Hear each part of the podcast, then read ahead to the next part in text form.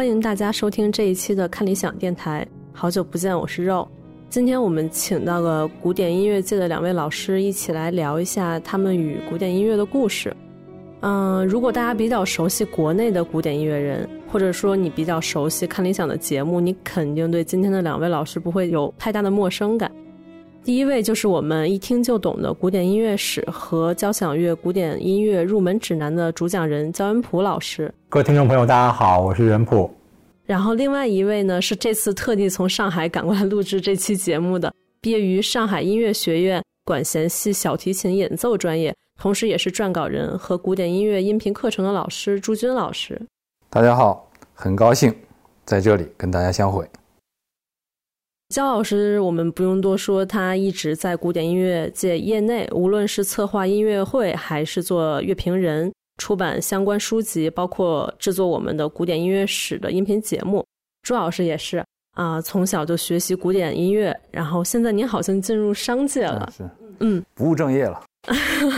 但是其实您还是活跃在音乐圈内的，就像您跟我说的，您虽然不以音乐为业，但仍以其为食，而且有趣的是一天不曾空堂，对吧？呃，原话我记得是这样的，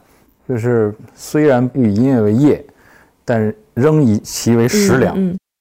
且一日不可空堂。所以其实还是一直在保持跟音乐持续的做一些相关的工作。嗯，总是有一些狐朋狗友会把我拉回这个圈子，让我清醒的想想，哦，你以前喜欢过古典音乐，一定不能放弃。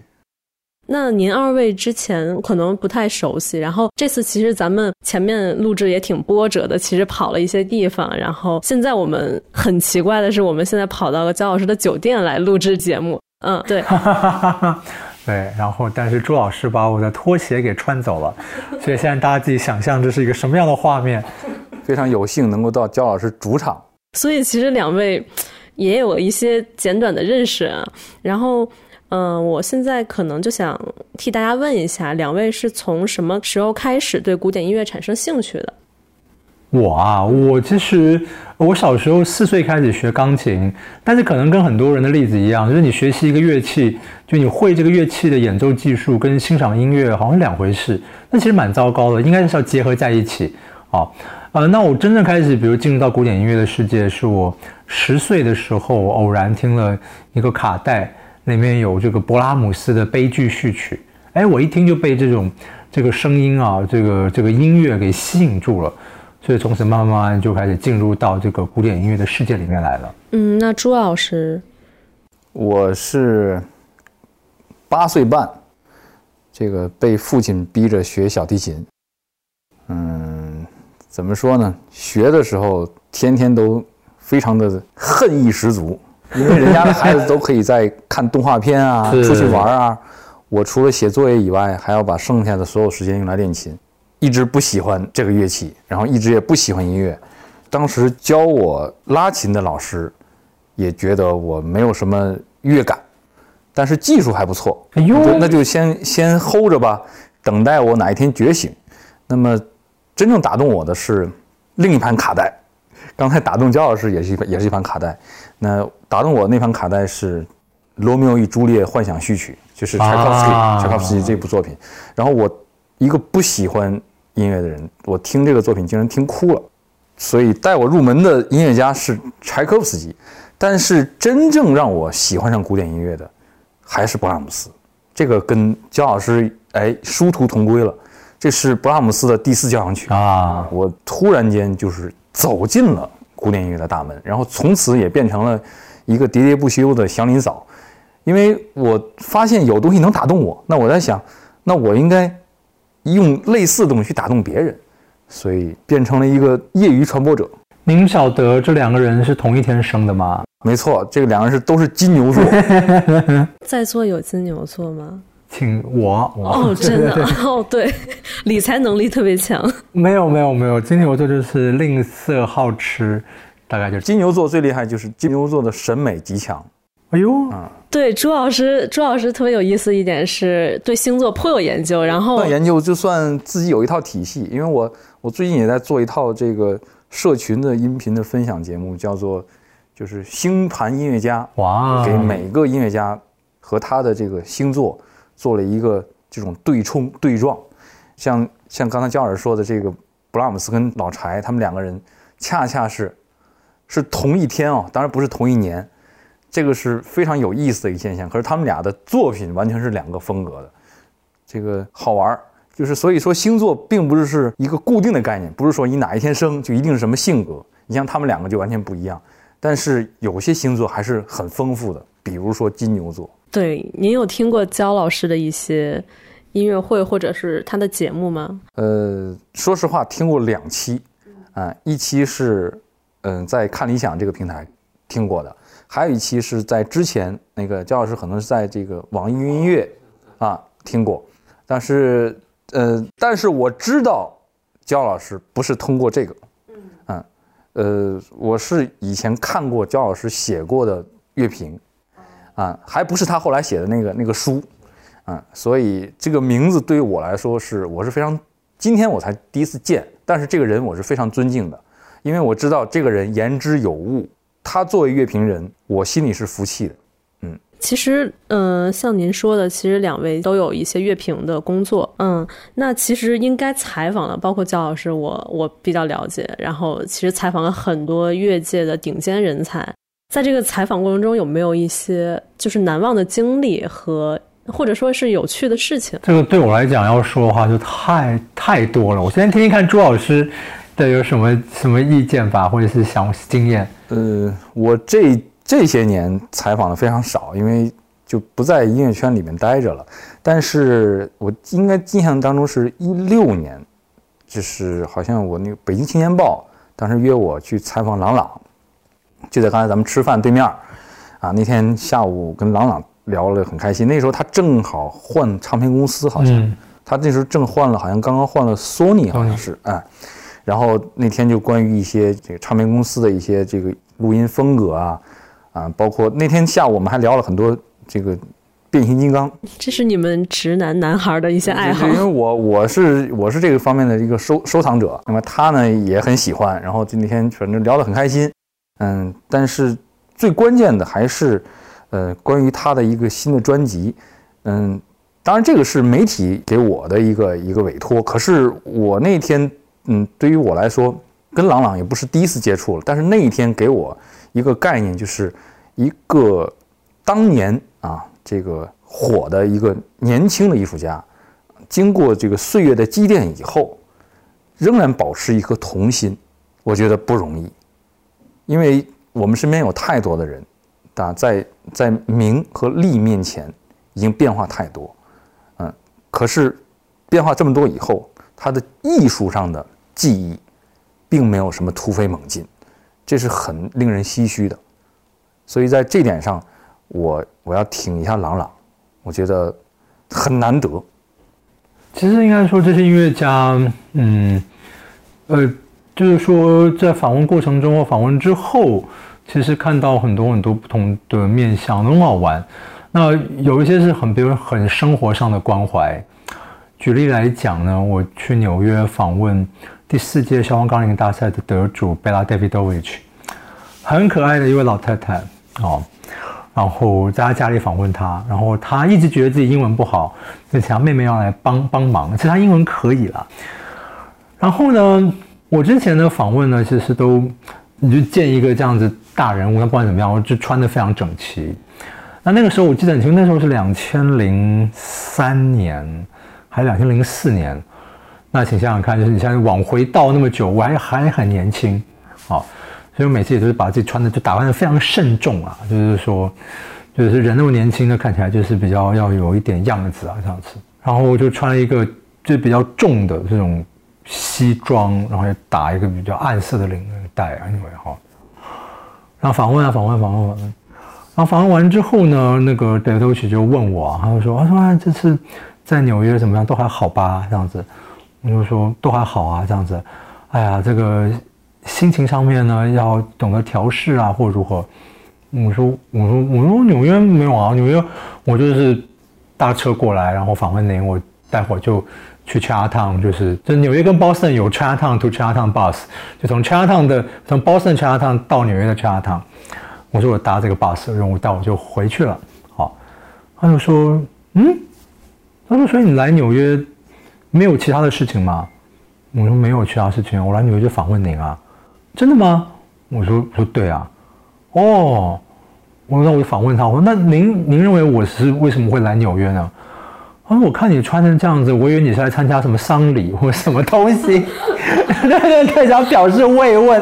我说没有，对，你要知道这穿的多么的那个沉重啊，或者如何如何，但是累积很多这种小故事啊，这样子就是还真就很好玩的一个基经验。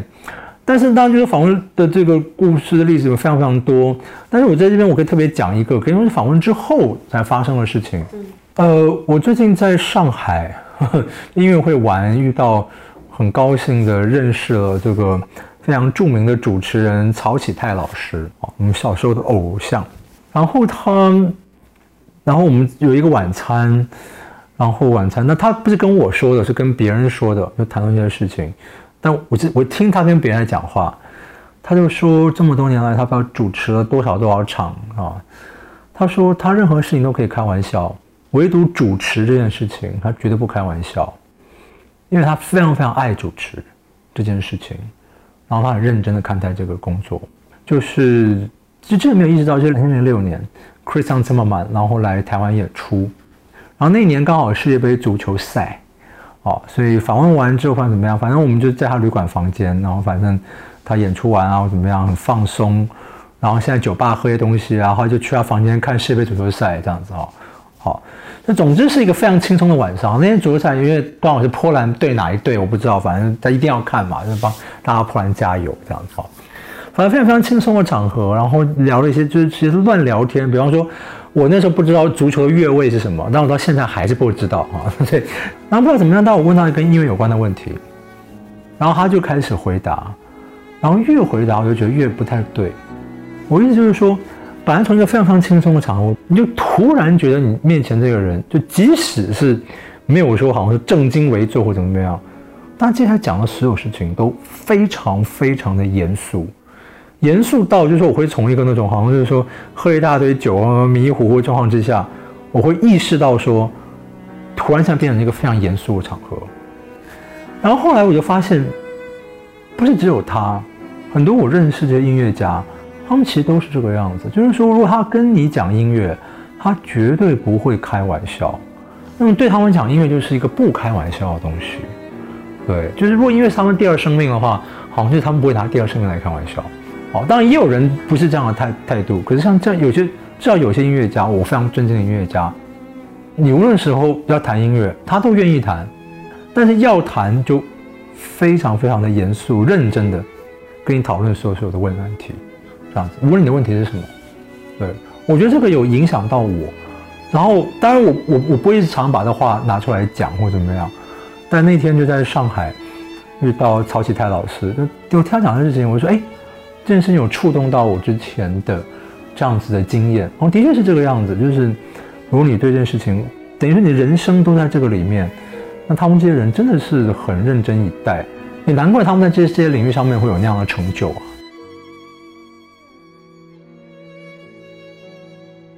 嗯，两位从业就是包括这些采访，大概得有二十年以上了吧？有。那其实从最一开始，你们对音乐的观察，包括这个音乐家或者演奏家、指挥家的这些观察，包括到你们自身，呃，从一开始到目前有没有自身的一些变化？从一开始，你可能对音乐有一个不太成熟的认识，或者说你认为音乐是这样的，这个行业是这样的，但是到今天，呃，或者说有哪些困难是你当时想不明白的？你对我来讲的话，应该是这几年，因为就是我有很多，特别在台湾有所谓的解说音乐会，因为我是我们乐团的音乐顾问，然后做很多这样的音乐会，就是我来讲解，然后他们现场就团员啊，或者是客席的音乐家来现场演出。那所以他从准备一个音乐会的过程当中累积很多经验。然后你会近距离的，非常近距离的看到音乐家怎么准备音乐会，或者后台怎么样准备音乐会。那我会真的知道说，哦，原来他们需要我什么样的帮助。比方说，有些曲子 ，A 曲子非常好 ，B 曲子非常好，但是两个请不要放在一起演出。虽然放在一起演出非常好，但是因为真的实在很难，你需要给人家一个调调试的这个东西。那我后来也练就出一个，我我大概唯一一个这一类的演讲者，是可以给非常明确的演讲时间。我演讲时间真的是这样给，我会给非常明确的东西。 那这也是被他们训练出来，因为他们有一些人，比方说所有的管乐器演奏者，或是木管或铜管，还有声乐家，他们要暖身，他们要把自己身体准备好。好，那你叫就是如果他是没有准备好，你叫长笛家，你现在赶快去吹，你就去吹，那个吹不出最好的声音。但吹不出最好的声音的话，那观众会觉得怎么样？是他吹不好，他不会知道是演讲者，因为演讲者的讲话没有规划，让他没办法好好去准备，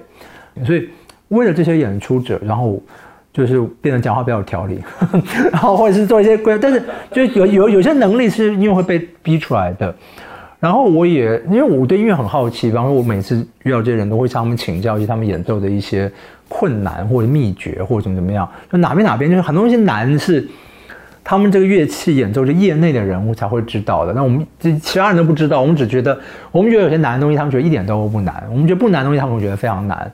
啊，然后各种声乐啊，或怎么怎么样，然后所以变成我现在比较有经验，然后我知道，比方说有些人的困难，他实际上困难发生在什么地方。好，那这个对我来讲是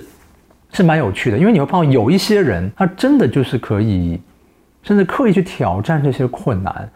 哦，比方说像小提琴家海飞兹，因为我不会拉小提琴，那你是小提琴专业，你们以前听就听，那后来比方知道说，如果你的把位从这个音跳到这个音，哦，这个距离感或怎么样。 这个要是困难的，就通常大家会有一点点说 take time， 有一点点乳霸头让他过而去。那偏偏有像海飞这种人，就是越是这种地方，就就是越就是我就跳给你看，我就是可以这样子，我怎么说 ？OK， 那这个平常听是没有这种知识，就不会知道说他在干嘛，就觉得说哒哒哒哒哒很厉害。我就是说，就是说这几年跟音乐家比较有实际的交流，然后就是你看到很多就是一般人不会知道的困难跟问题。 然后知道困难问题之后，有就是我觉得对演奏者会多一份体谅啊，多一份体谅，因为毕竟不是我自己上台。好，然后那你也知道说你要上台，他们可能要要做到什么东西，或者是要付出什么，然后然后在什么样的情况之下可以帮助所有人让这个音乐会大家演出的更好。我觉得这是比较好玩的地方，我自己也是很大的收获。当你自己这样经历过一遍之后，才觉得说 ，OK， 好，原来人家是那样弄出来的，或者是那样哦。 有它的厉害的地方在，或者什么什么，那也有东西会觉得说，这个东西真的做不到。有实际演出经验，你知道说现场跟录音的不同。我真的很多人就拿着唱片来对现场去演出。那如果你有实际演出的经验，你当然你会知道一些窍门，你会知道一些什么什么，然后你也会知道一些，因为有东西真的是现场跟录音有些东西真的是不一样。所以越多就自己实际参与音乐演出的经验。 无论是在实际上在台上演奏，或者是只是在幕后看，那跟着这样看，我觉得都很有帮助。那对于整个音乐的认识，呃，不敢说认识变得多深啊，可是就是同理心会变多，然后会知道一些呃问问题，然后可能怎么样解决，或者不能解决。嗯，其实你认识越多，在一个领域，然后越深入的话，对他的爱或者说是敬畏。 然后其实是越来越加深的，相对来说。是，当场朱老师小提琴专业在上面一定有更多的这个，更多的这种体会啊。哦，刚才乔老师说的，实际上我还是非常有共鸣。嗯、呃，尤其是这个刚刚提到这个现场音乐会，确实有很多人因为听唱片听多了，因为唱片它是一个不叫完美主义，它是一个最终是一个工业化的一个固定的一个音乐产品给你的，所以它的那种。 呃，给你的那种完美性，确实是现场带给不了你的。可是现场在不同的音乐厅、不同的乐团、不同的指挥，甚至大家用不同的乐器，甚至那一天演奏者不同的状态，带给听众的，甚至听众那一天是的气场，这个互相这种调和的这个阴阳的这么一个一个一个场，完全是不同的。所以，我这些年也是，嗯，从一个特别苛刻的一个。 你可以说是一个批评者啊，变得越来越包容，这个有一定的同理心。就是这么多年下来，从从唱片评论到现场评论，再到和很多人艺术家的交流，我有一个历程。最早先只是说，看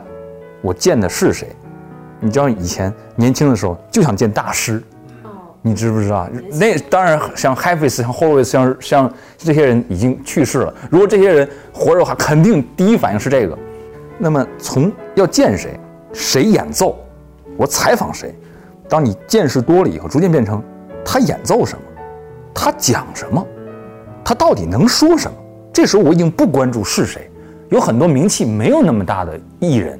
他们实际上有非常非常棒的那种音乐的体会。而这种体会是他在唱片和现场音乐会都不能给你的，必须用语言来表达。但是过了一阶段以后，连他讲什么，有时候我都不 care 了。我 care 的是什么？他怎么讲？有的时候艺术家谈一个事情的时候，就像刚才姜老师说的，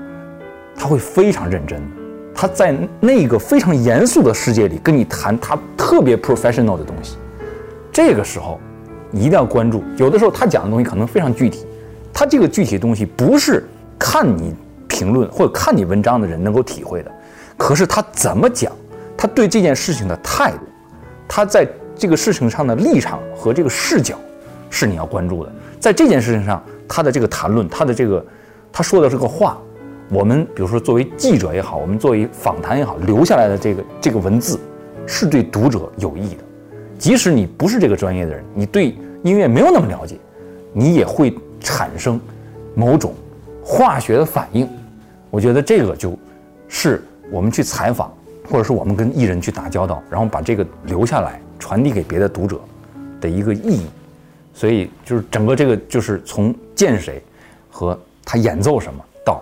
他怎么演奏怎么表达，我觉得这个是一个历程。嗯，其实是一个由外而内的一个过程，就是更往内在去探索了。对，同时也是一个越来越包容的，就是名气、嗯，这个形式、内容都不重要了。好，那下面呢，我就问一下两位关于古典乐方面的个人爱好。呃，首先想问一下两位老师，各自偏爱的古典音乐的时期分别是什么？然后各自偏爱的大师是什么？我其实没有什么偏爱的时期，这样子我就都喜欢。然后我我很长很长一段时间，我人家问我说你最喜欢作曲家是谁？我说真的没办法回答的问题。我说都很喜欢。我如果说呃我拐一个弯来回答这个问题啦，呃没有没有没有，这个问答在我心里面很很有趣。就是呢，我十九岁的时候呢，我认识我们现在我们乐团的音乐总监啊，吕绍嘉吕老师，然后他太太是作曲家，是很好的作曲家，就是毕业的时候是拿那个全部评审一致通过优异毕业，就是他们维也纳音乐学院最高荣誉。好，然后呢，我们就有会就聊天，然后就问他说，你们那个音乐学院啊，像是这个作曲这个毕业考啊，你们要考什么东西？但是就作品吗？对不对？我说你们有口试吗？我想我作曲要口试吗？对不对？他说有啊，我们有口试啊。我说哦，口试是什么啊？对啊，我说对啊，作曲家要口试什么？好，他说解释解释我的作品啊，然后回答评审的问题啊。好，那我就问说，评审问你什么问题？他说哦，他问了我一个非常有趣的问题。那个问题是，你最不喜欢的作曲家是谁？然后告诉我们为什么。这是一个很阴险的问题，所以他这个是逼你的，逼你就是说，你对于你不喜欢的作曲家，你也要有充分的足够的认识之后，你才能够说你不喜欢。因为否则可能只听了一个曲子你不喜欢，我说就我不喜欢作曲家，那他还有那么多曲子，对，说你喜欢听那个，对不对？所以这是一个，所以这是一个很难回答的问题。所以你看，我十九岁，我人生有这样一个问答，就想说，哦，好。所以当当这这事情的确改变我非常多。比方说那个时候我不是很喜欢柏辽兹，但这样想一想，其实柏辽兹我就只听了两三个作品这而已。所以因为这个事情，我就听了很多很多柏辽兹作品。那现在我我必须说，虽然他不是我最爱的作曲家，但是我对他有非常非常高的尊敬。然后然后我也听到，哎，有些真的东西非常非常好，也有真的能够完全打动我的作品，或者是什么什么啊，或者是或者是其他原来不是那么喜欢的作品，因为你对它理解更多了，你也跟着喜爱了。不过呢，哈哈哈啊，就是呢，我最近呢，不是最近也是，大概就这一年前，那年左右，就说你的新欢就好了。对，不是不是，我就突然问我自己，就因为我问的问题，然后我突然就想说，我这个手机啊，这里面放的音乐都是谁的曲子啊？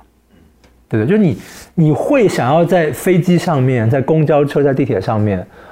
就是说，如果你想要听音乐，你想要听谁的作品，你能放最多是谁的作品？嗯，搞了半天是两个人。然后我这样想的话，如果如果是以这个观点来讲的话，我的确是可以说他们是我最喜欢的作曲家。一位呢，还真的就是从十岁爱到现在的勃拉姆斯，另外一位是拉威尔，两两位和两位很不一样的作曲家啊。但是我觉得这两位都是可能个性里面都有那种极端龟毛、呵呵那种洁癖之处或怎么样，跟我某一方面的个性很像或怎么样啊。真的，他们的作品充满了我的手机这样，然后我对他们作品也其实都大部分都都还算蛮熟的，对，所以所以用用这种观点来讲的话，如果你真的要我说有没有什么最喜欢作曲家的话，我会讲这两位。嗯，那朱老师，这个我今天又要奖励一下金牛座，其中一个肯定是勃拉姆斯，因为勃拉姆斯的话，就是对于我来说，每次听总能听出新的东西。然后就更不用说同一首曲目，如果你在听不同的人演奏，那这这个简直就是就是天文数字，它的可能性是天文数字。嗯，勃拉姆斯是没得说的。还有一个人就是贝多芬的晚期的四重奏，这个没有办法，就是贝多芬不是我特别爱的作曲家，但是他的晚期的四重奏是我永远都不可能割舍的东西。呃，刚才焦老师给了一个很好的一个区域，就是手机里面的这个区域。好了，OK， 那我借着我这个，借着他这个话题啊，就是，呃，我在想，就是我手机里是实际上是没怎么存这些曲目，因为咱们在在网络上也是可以直接可以点出来的，想听什么直接对。但是我唯一的存在我手机里的，就是一个就是这个所谓的无损的音频啊，存在手机里就是贝多芬的晚期的四重奏。就是这个很奇怪，那么这是就那就是贝多芬这算半个吧，因为他不算是我最喜欢的作曲家。所以我们以后都可以去问别人，就是说你手机里面存最多的是什么音乐？对。对然后还有一个人，还有一个人呢，我要补充，你看勃拉姆斯、贝多芬两个都有，两个都是 B 开头的。那么还有一个人，这个人很奇怪，这个人我没想过，我前几年都没想过，但是我今天想一想，有点意思。这个人，这人是什么呢？就是我没有什么要想听的，就是我没有什么目的的时候，就放他。就是我莫名其妙的会听他的作品，这个就很奇怪。猜猜他是谁？猜猜他名字有多少字吧？我跟你说，这名字字非常多。当然了，这没有那么多了。你比如拉赫玛尼诺夫是六个字，对不对？哎，他也是六个字，叫做普罗科菲耶夫啊。普罗科菲耶夫是最近这几年我听的最多的，而且是经常是晚上夜深人静以后去听他的什么。这个交响曲啊，那个芭蕾舞剧啊，甚至什么钢琴协奏曲啊，啊，还有他很多小品。你就说，如果按照这个比率算的话，那是勃拉姆斯、晚期贝多芬和无所事事的普罗科菲耶夫。像您刚才提的贝多芬晚期的这个四重奏，然后它是哪些地方打动了您，让您能把它单独把它存在手机里？因为晚期四重奏就是那几部作品啊，那么这几部里面我可能就是最爱最爱的就是这个幺三二，就是作品幺三二，五十分钟，啊、长达五十分钟。这个作品就是就是如果一一般人来听的话会非常累，就非常累。它这个这个曲子它不是它是五个乐章，这你想一般的四重奏一般就是。三到四个乐章，他来五个乐章，而且他每个乐章都很长，而且他每个乐章，我觉得都是独立成章。然后他这独立成章呢，又变成一大套东西。可他这一大套东西，又是他晚期整个这个这套作品里边的重要的部分，所以就很难说。以前大家总说那种所谓的荒岛音乐，什么就是把你把你困在一个岛上，你带什么东西？我总是跟他们说，就是如果我内存够。啊，因为那荒岛上你是不可能听 C D 了，因为这没有那个电去供供转盘，你基本上就是听这个这个手机了。这个手机你想电也是有限的，就这个你肯定是听一个狠的，听一个过瘾的，对吧？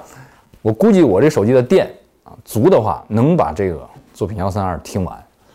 嗯，就是你说它什么地方打动我？我觉得它根本不是，它不是打动我，嗯，我觉得是我打动他，就是我觉得我就是能够进入他体内。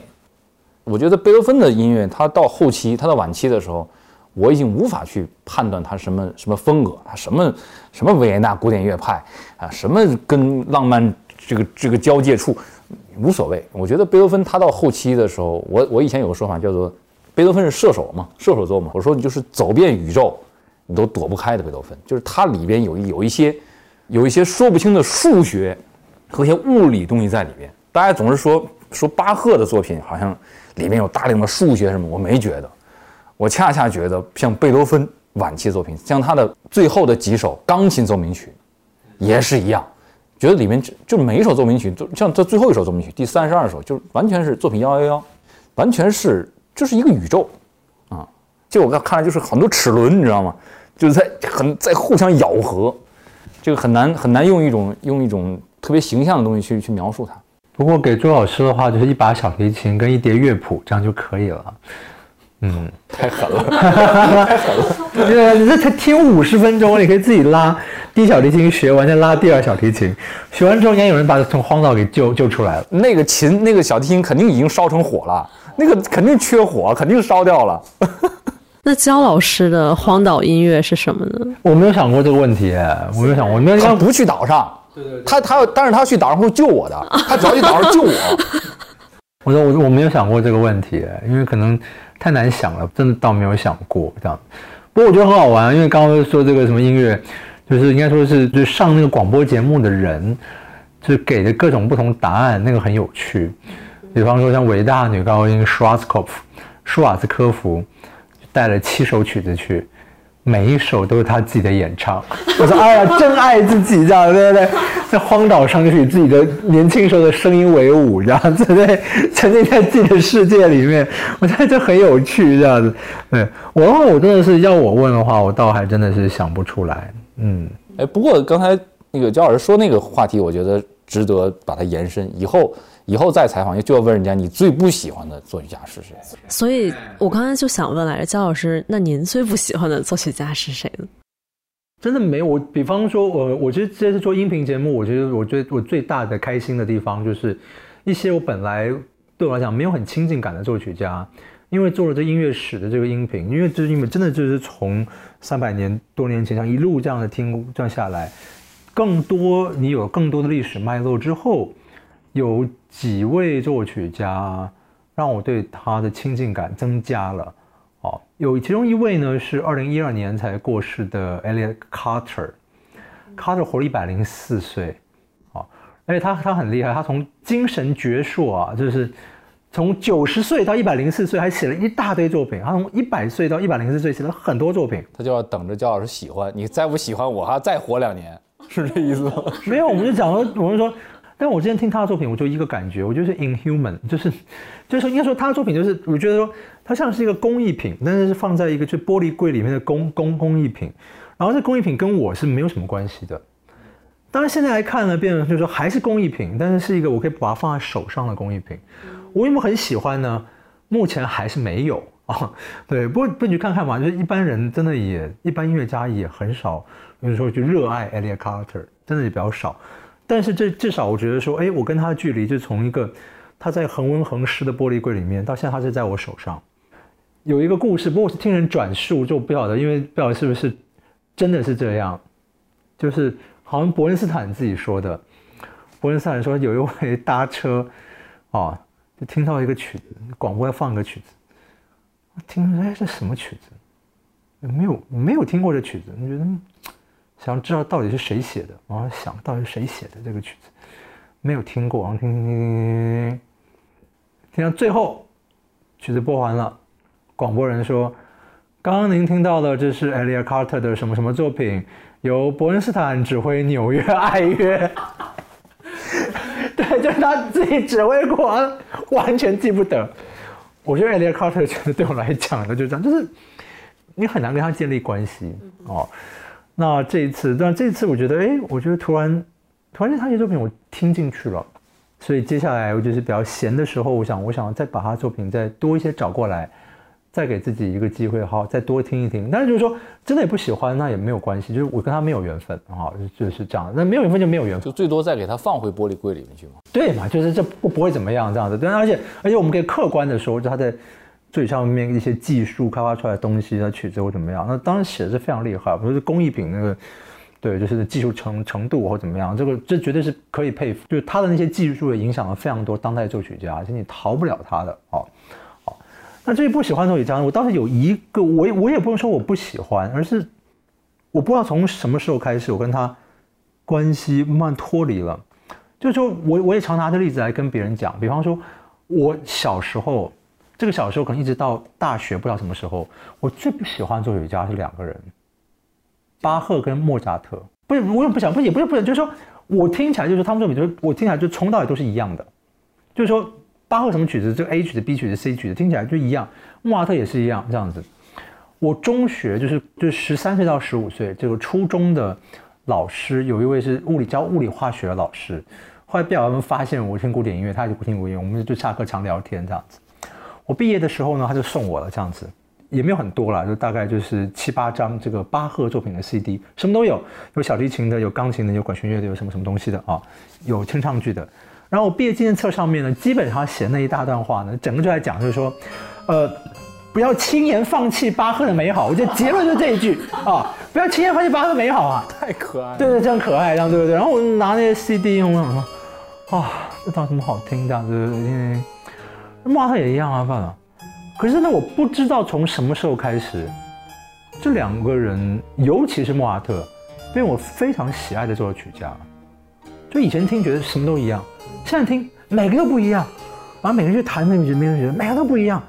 我真的就觉得说可以差这么大，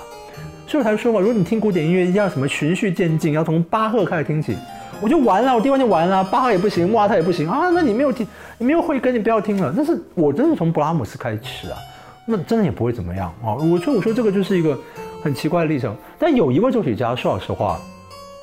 我自己都不了解，然后我我在等待我再度跟他建立关系。我国中的时候非常爱他，就是国中有一段时间，就是一放学回家就是放 C D 就开始听，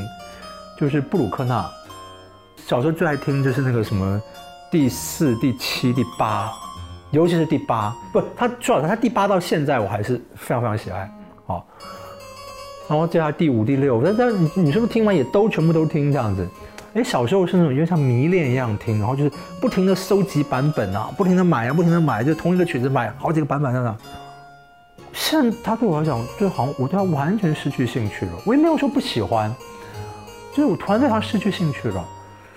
就我真的不知道为什么。那这个显然不是布鲁克纳的错，不是那个曲子的错。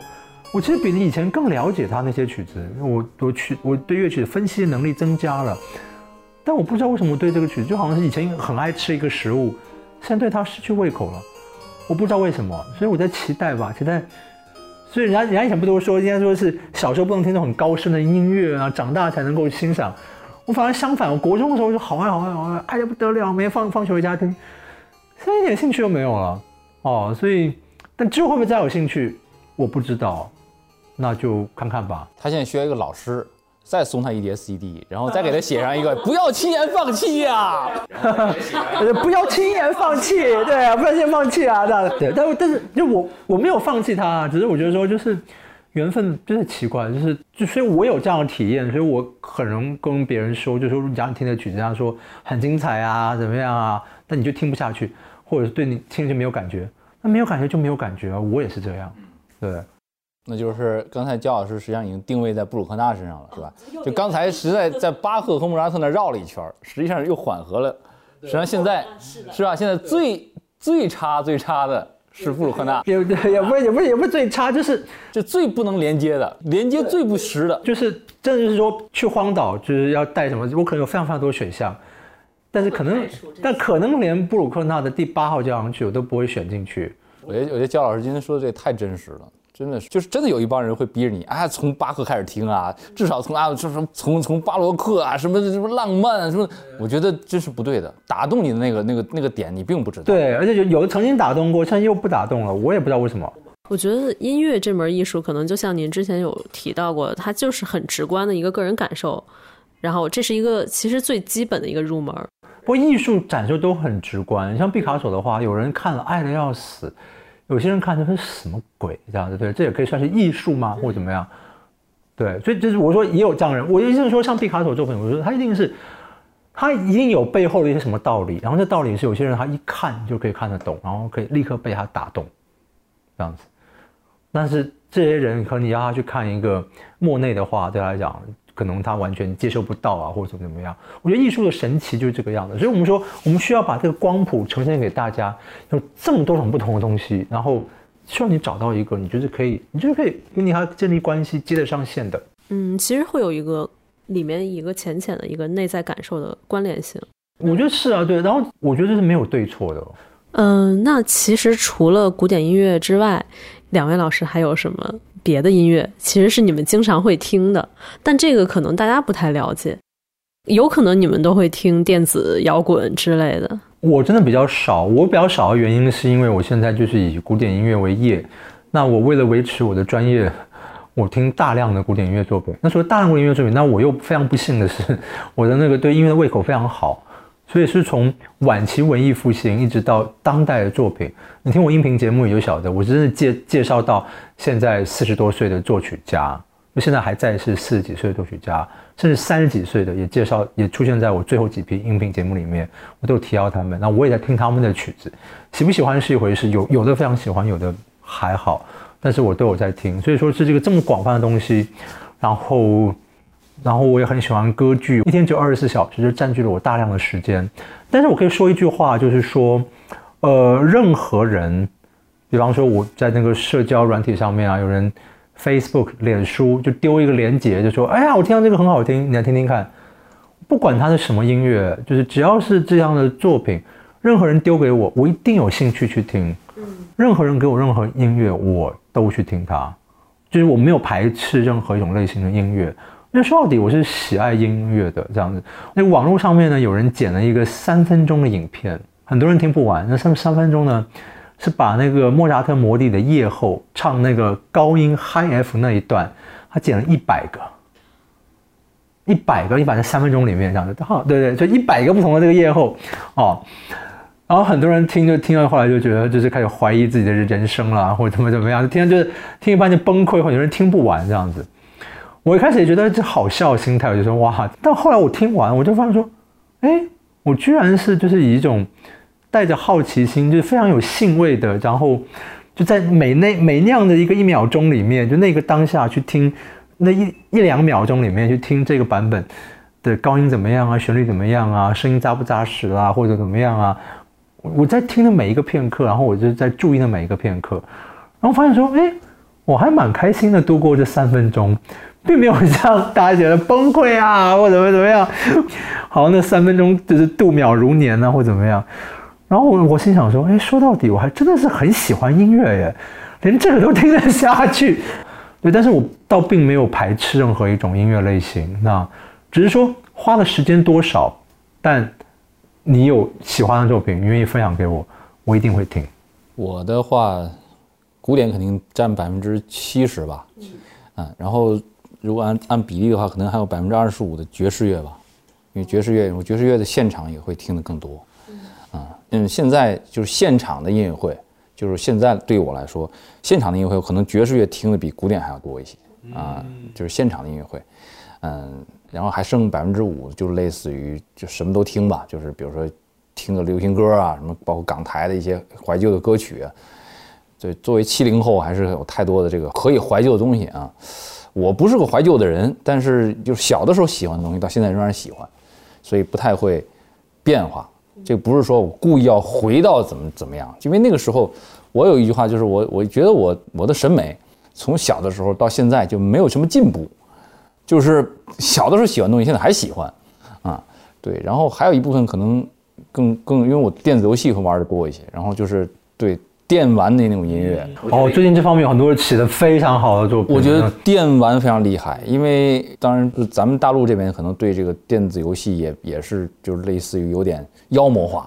好像就是其实还好。现在电竞这个职业，对电竞为什么职业还怎么样呢？就是因为它把它变成变成了一个好像转化成了一个体育项目，实际上我我讲的电子游戏还不完全是电脑游戏，因为更多的讲的是主机游戏。说像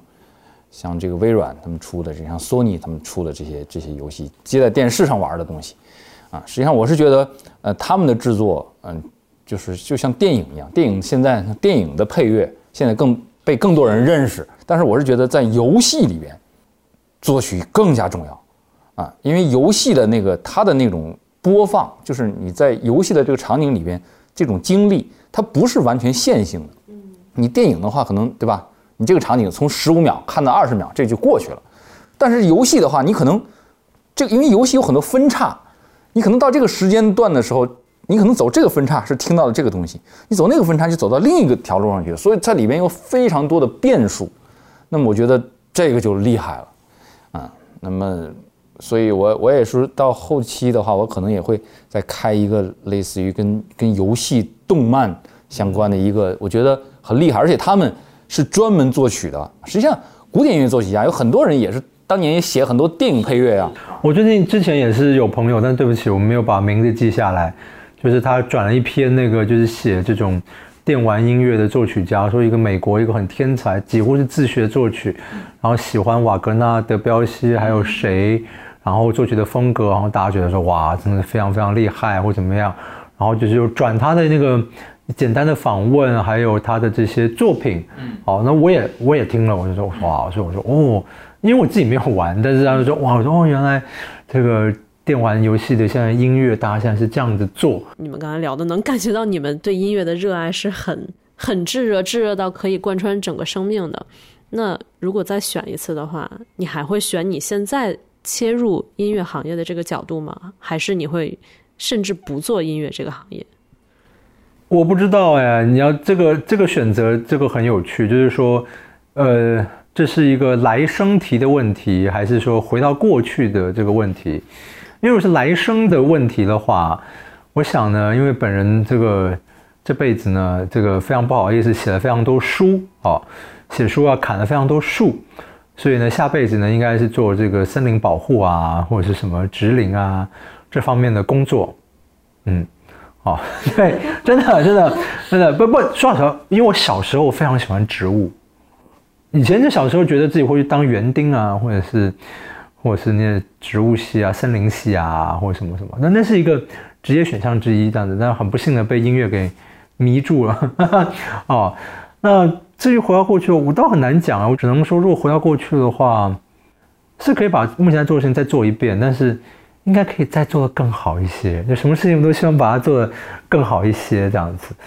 我是怎么说呢？我从上学，所以音乐学院毕业以后。 我脑子里就有一个想法，我我有个想法是这样的，就是专业非学业，学业非职业，职业非事业，所以我就一直就是说，我虽然学演奏的，但是我不想把这个变成职业，但实际上真正还是觉得说想跳出圈外。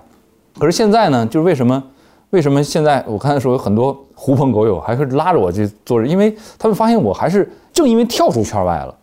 也有一种热爱，这个我跟焦老师正好是，这是两个点的燃烧。焦老师其实因为他完全浸淫其中，而且他非常严肃地对待这个事情，所以而且他本身又有这个激情，我觉得这个是，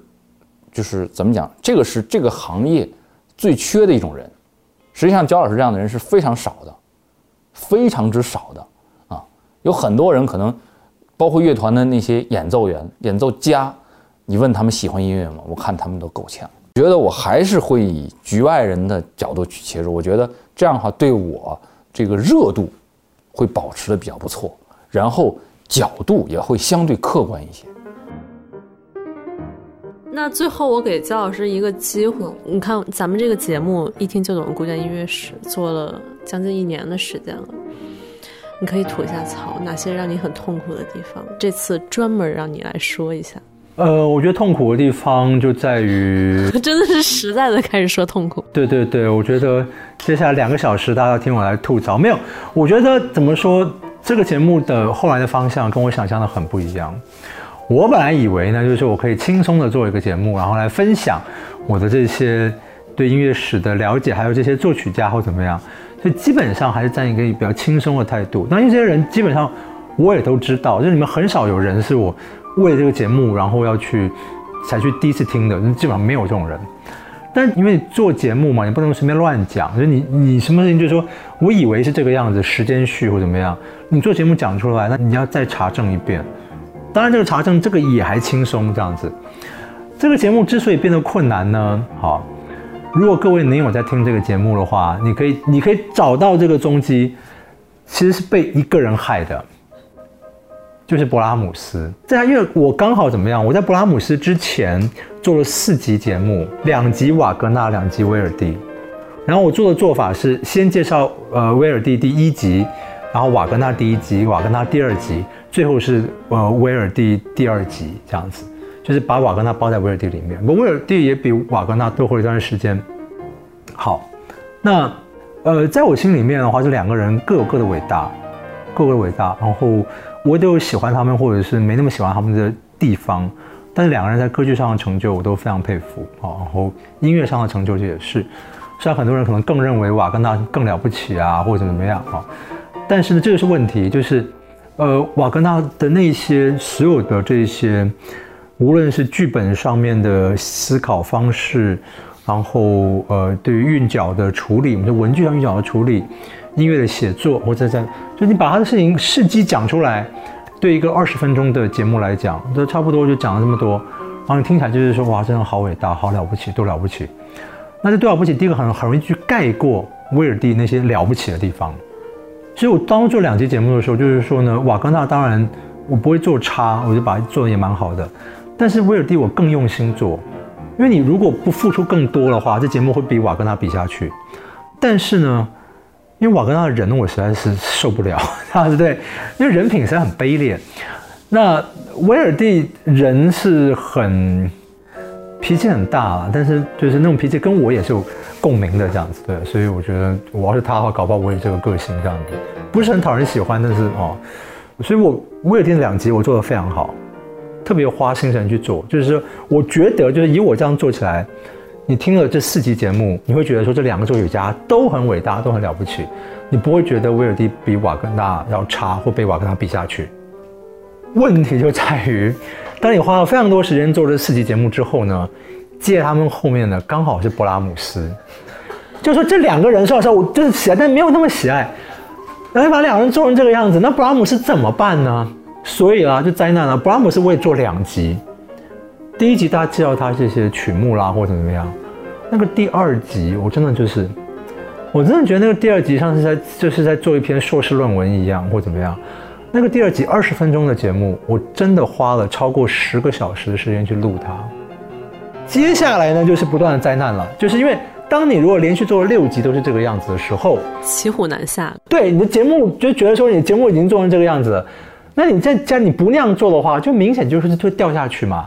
那怎么办呢？你要努力去维持一个像样的高度。所以就是从这个勃拉姆斯之后，就应该是从威尔第跟瓦格纳开始，这个节目就就难以回头了，然后就变成本人的灾难，就做得非常非常非常非常的辛苦。哦，对。但是就是说，当做这样自己收获也很大了，只是觉得说，呃，如果可以的话，重来的话是可以给自己更。 宽裕的时间，比较轻松的状态底下，然后是不是可以做轻松一点？所以听这事儿我都听着挺感动的。我觉得就是，嗯，现在就是做音频节目的人，没有那么多人这么认真。那你可以写信给什么国际勃拉姆斯协会，想也颁发一个奖牌给我。接下来还打算再做吗？ 接下来看情况，要好的好的想法跟制作，我觉得跟制制作比较有关系吧。然后再想想看，不过先让我休息一下吧。我觉得我去年先把那个游艺黑白更新版写完，然后真的是写完，我是八月十三号把所有访问写完，然后九月就开始录这音频节目。我觉得没有休息够，然后导致我整个人的状况都处于非常疲惫的状态底下。所以今年八月我已经决定了，我就是要。 就是要让自己完全腐烂，这样就是发懒，最好什么事情都不要做，就是每天就是去游泳池在那边漂浮这样子。对，腐烂一个月之后，我们就来想要开始要做什么事情这样子。对，但我需要一个好一点的休假这样子，也是希望你无论做什么节目出来，也是要就是呃，对得起听众，也要对得起自己啊，对得起就是我们不是希望把东西做好嘛，然后呈现给大家。就像我刚刚也提到那个植物，那个倒并不是在开玩笑。砍树做书的话，你的书一定是要有意义的，要不然这些书就白死了这样子。那这个，哎，我是真的是把这个放在心里面，因为我是真的很喜欢植物，很喜欢树。对，虽然我这个被那个，我有被那个齐默尔曼，我今天提到他两次，就是被他吐槽，就是被他。 我们不知道聊什么，我就说我死了之后，我要选择树葬。这一生造太多这个砍树的孽了，至少死了以后要回报一下。然后他就说：“你的意思是说，你生前害死这么多树，死后还要来污染它们吗？这样子 ，pollute 这样子，还来污染它们吗？这样子。”对，我在想想看，好像也有道理。这样子，我就是说我不只是要污染树木。 我还要去调查斯坦威都是从哪个森林去砍树的，对啊，要把我的骨灰就是撒在这个森林里面，让日后的钢琴家都都都被污染这样子。糟糕，这个话题，今天访问以这种话题结束。后面我剪掉。